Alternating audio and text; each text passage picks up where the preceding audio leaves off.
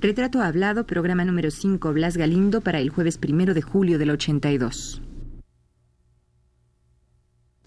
Radio UNAM presenta.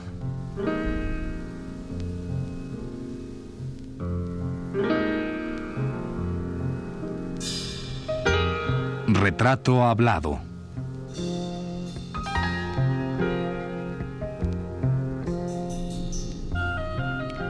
Blas Galindo. Un reportaje a cargo de Elvira García.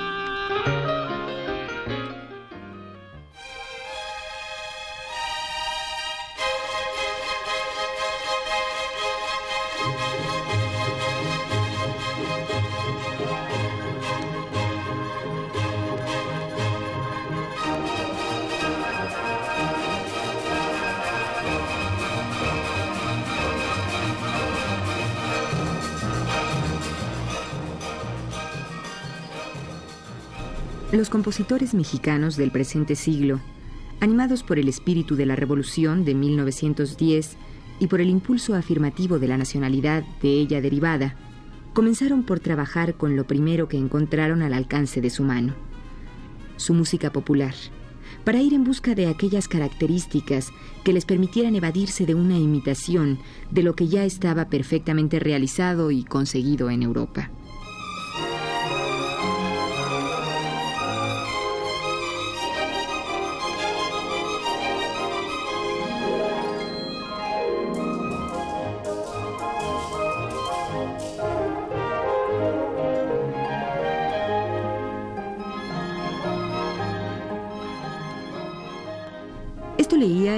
Rodolfo Halter allá por el año de 1969 ante el público y los miembros de la Academia de Artes, que precisamente en esa fecha, un 7 de octubre de 1969, lo recibían en sus filas como el primer artista nombrado académico de número y vitalicio por los miembros fundadores de la ya mencionada Academia de Artes.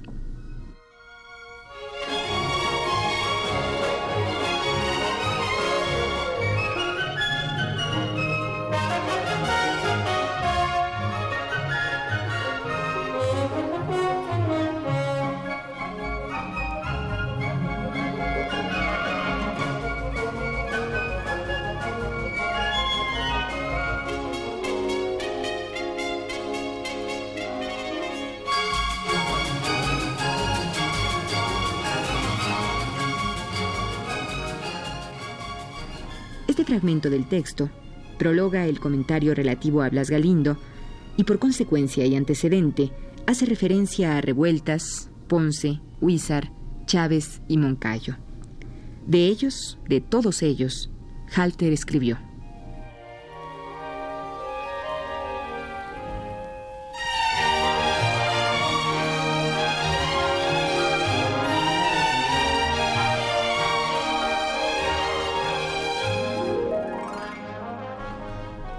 Del documento vivo, Ponce, Huizar, Bernal Jiménez, Hernández Moncada, Galindo y Moncayo, entre otros, hallaron en sus obras el acento nacional. Dos obras famosas, El Guapango de Moncayo y Los sones de mariachi de Galindo, constituyen los modelos más representativos de este tipo primario de nacionalismo. Por la magnificencia deslumbrante de su orquestación, y el ímpetu arrollador de su ritmo son páginas que justificadamente han dado la vuelta al mundo.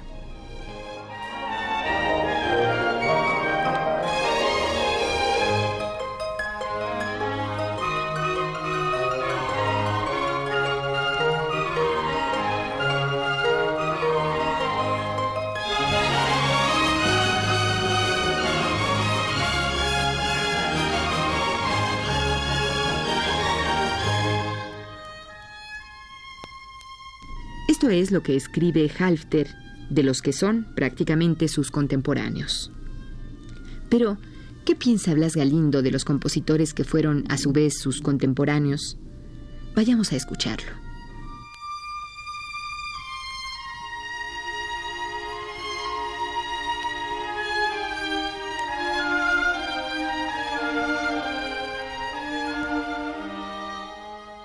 ¿Qué tal esa experiencia con Copland?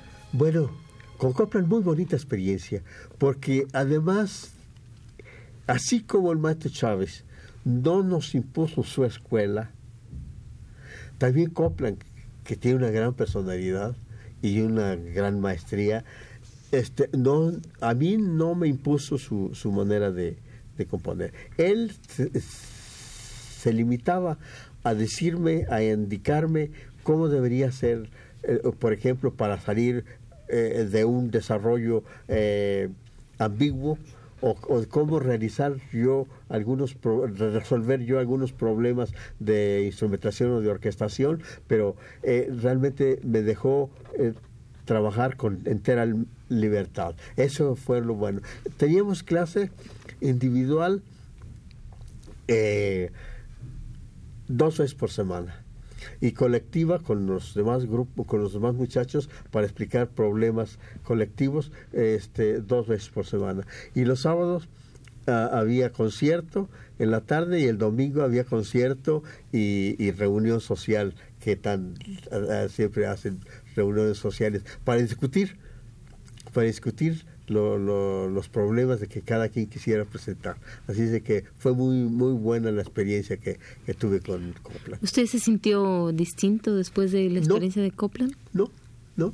Pero más seguro, digamos. Más seguro, eso sí. No, no, yo, yo no, nunca he cambiado de mi manera de pensar.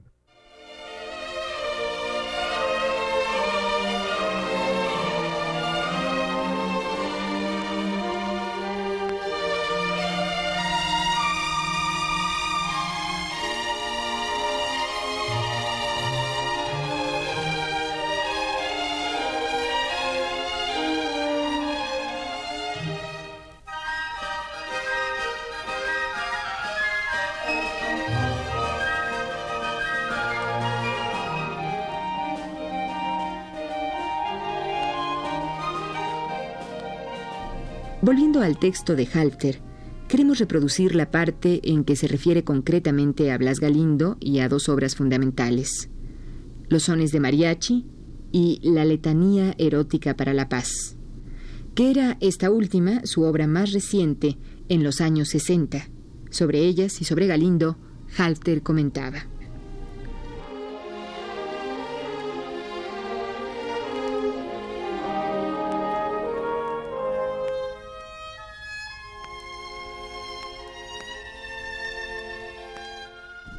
He podido calibrar el mérito que representa el esfuerzo constante realizado por Galindo para seguir sin vacilaciones la trayectoria artística que se señaló a sí mismo.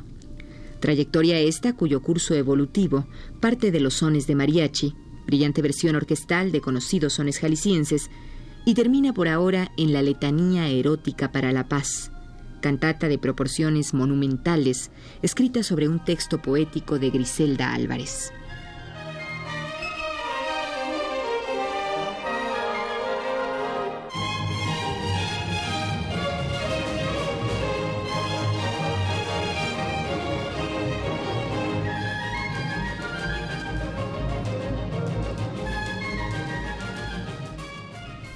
Y enseguida Rodolfo Halter hace su juicio musical de la cantata mencionada.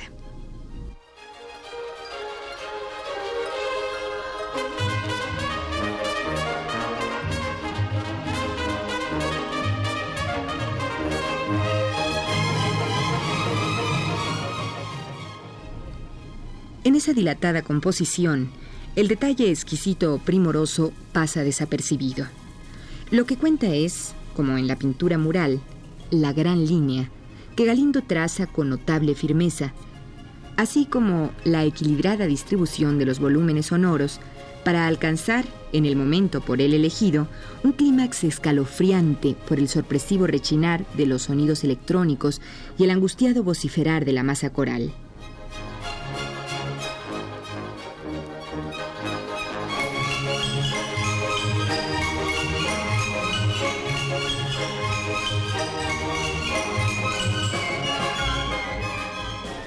Comentario crítico, hecho por un músico para otro músico, reviste hoy en día un valor casi histórico en la revisión de la obra de Blas Galindo.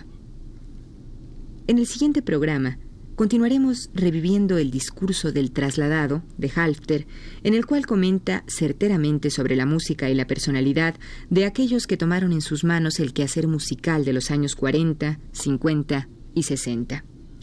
Por lo pronto, vayamos a conversar con el maestro Galindo.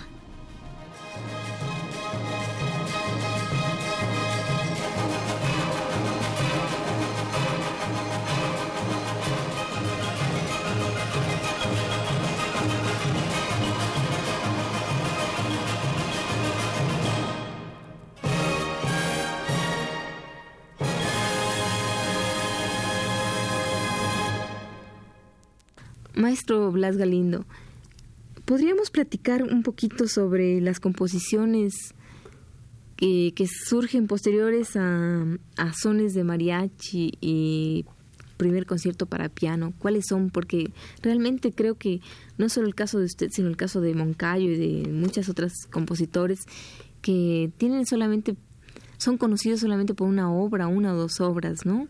Creo que también sería su caso, ¿no? Bueno, mire usted, uno nunca sabe qué suerte van a tener las obras. Uno cree que una obra va a tener mucha suerte, que se va a tocar mucho, y a lo mejor no se toca más que alguna vez. Y hay otras que dice uno, bueno, esta, esta obra es, es muy ligera y no, no, va a tener éxito, a lo mejor es la que tiene más éxito. Eso nunca, nunca lo sabe uno. Es, es como los hijos, unos tienen más suerte que otros.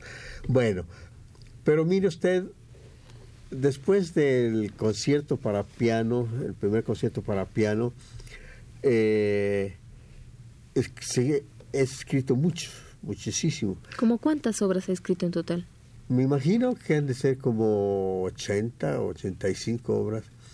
85 obras.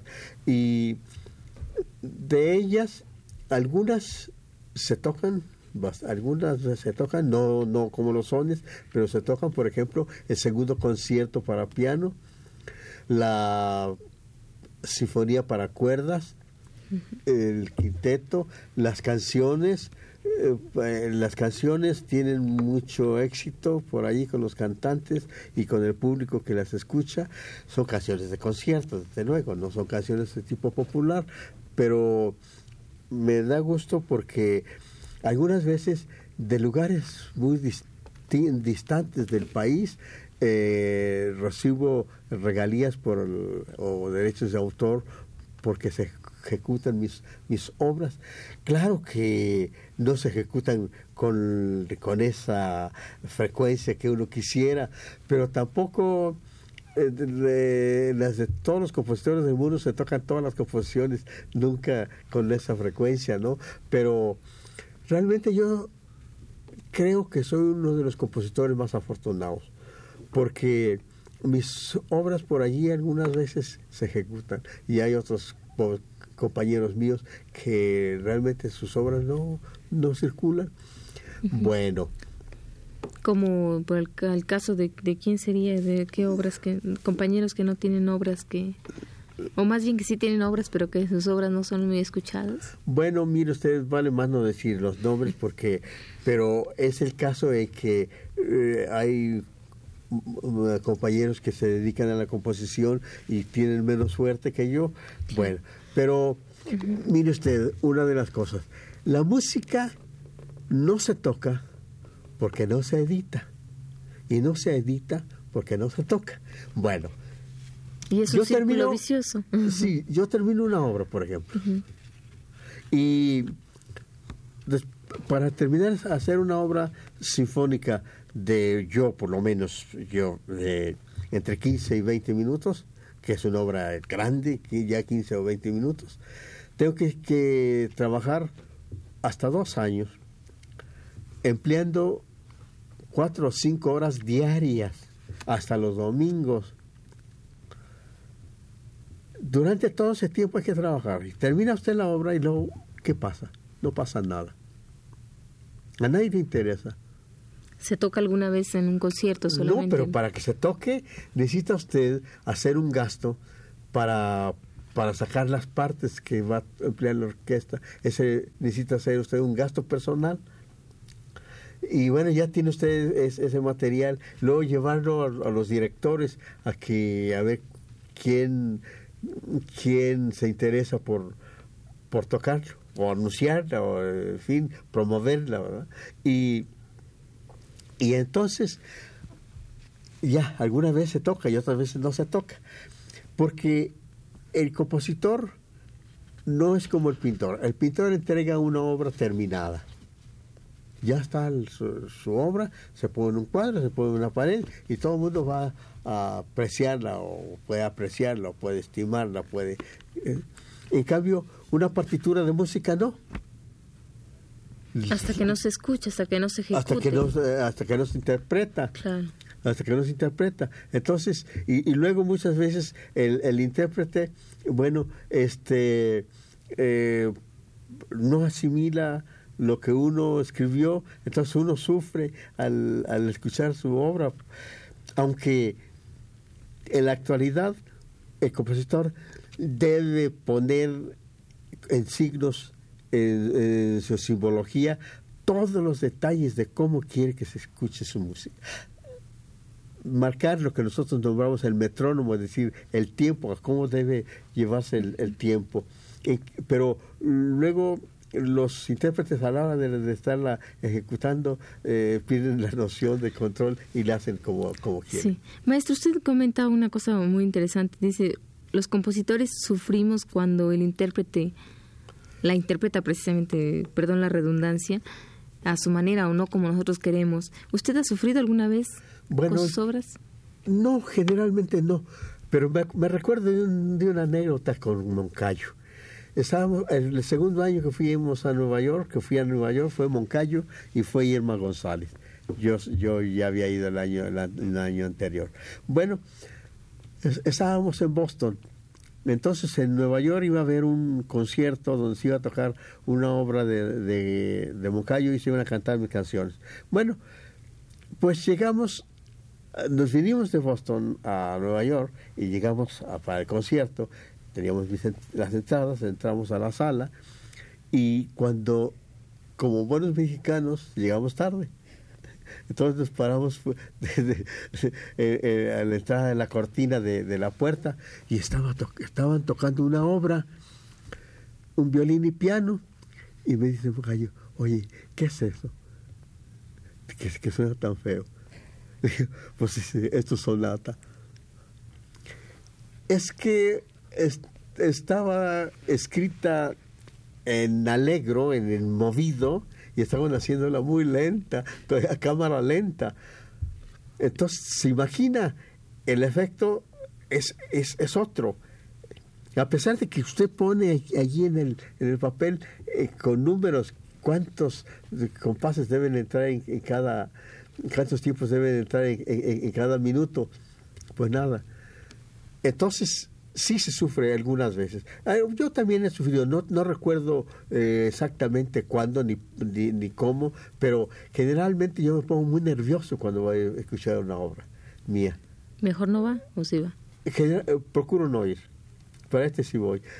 Sí, procuro no ir porque no sabe uno cuándo voy a gozar, no sabe uno cuándo va a gozar y cuándo va a sufrir. Mm, eh, pero también sufre uno mucho en el momento de la creación. Sí, yo creo que sufre más todavía, ¿no?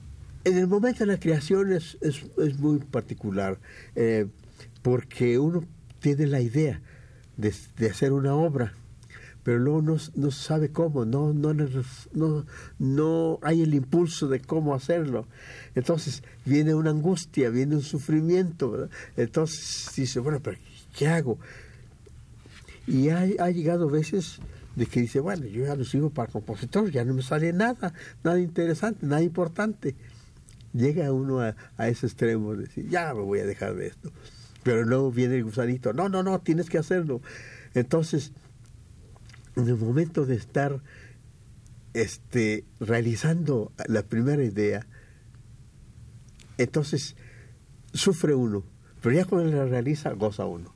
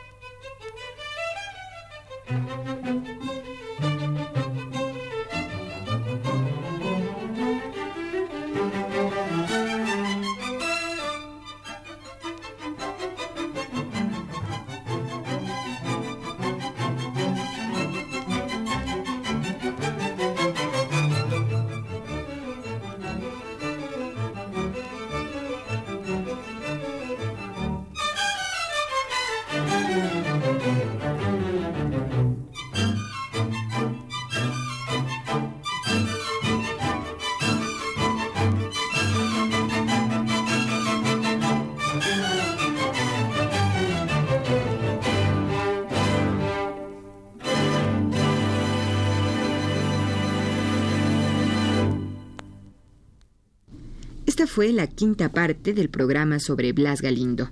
Le invitamos a escuchar la sexta el próximo jueves a las 22.15 horas. Gracias por su atención.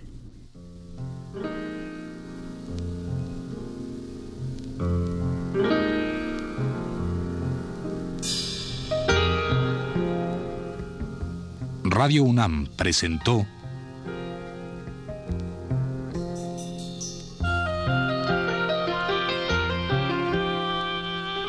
Retrato Hablado.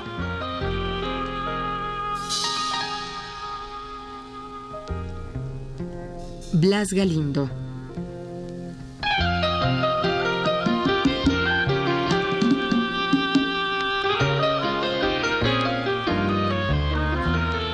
Un reportaje a cargo de Elvira García.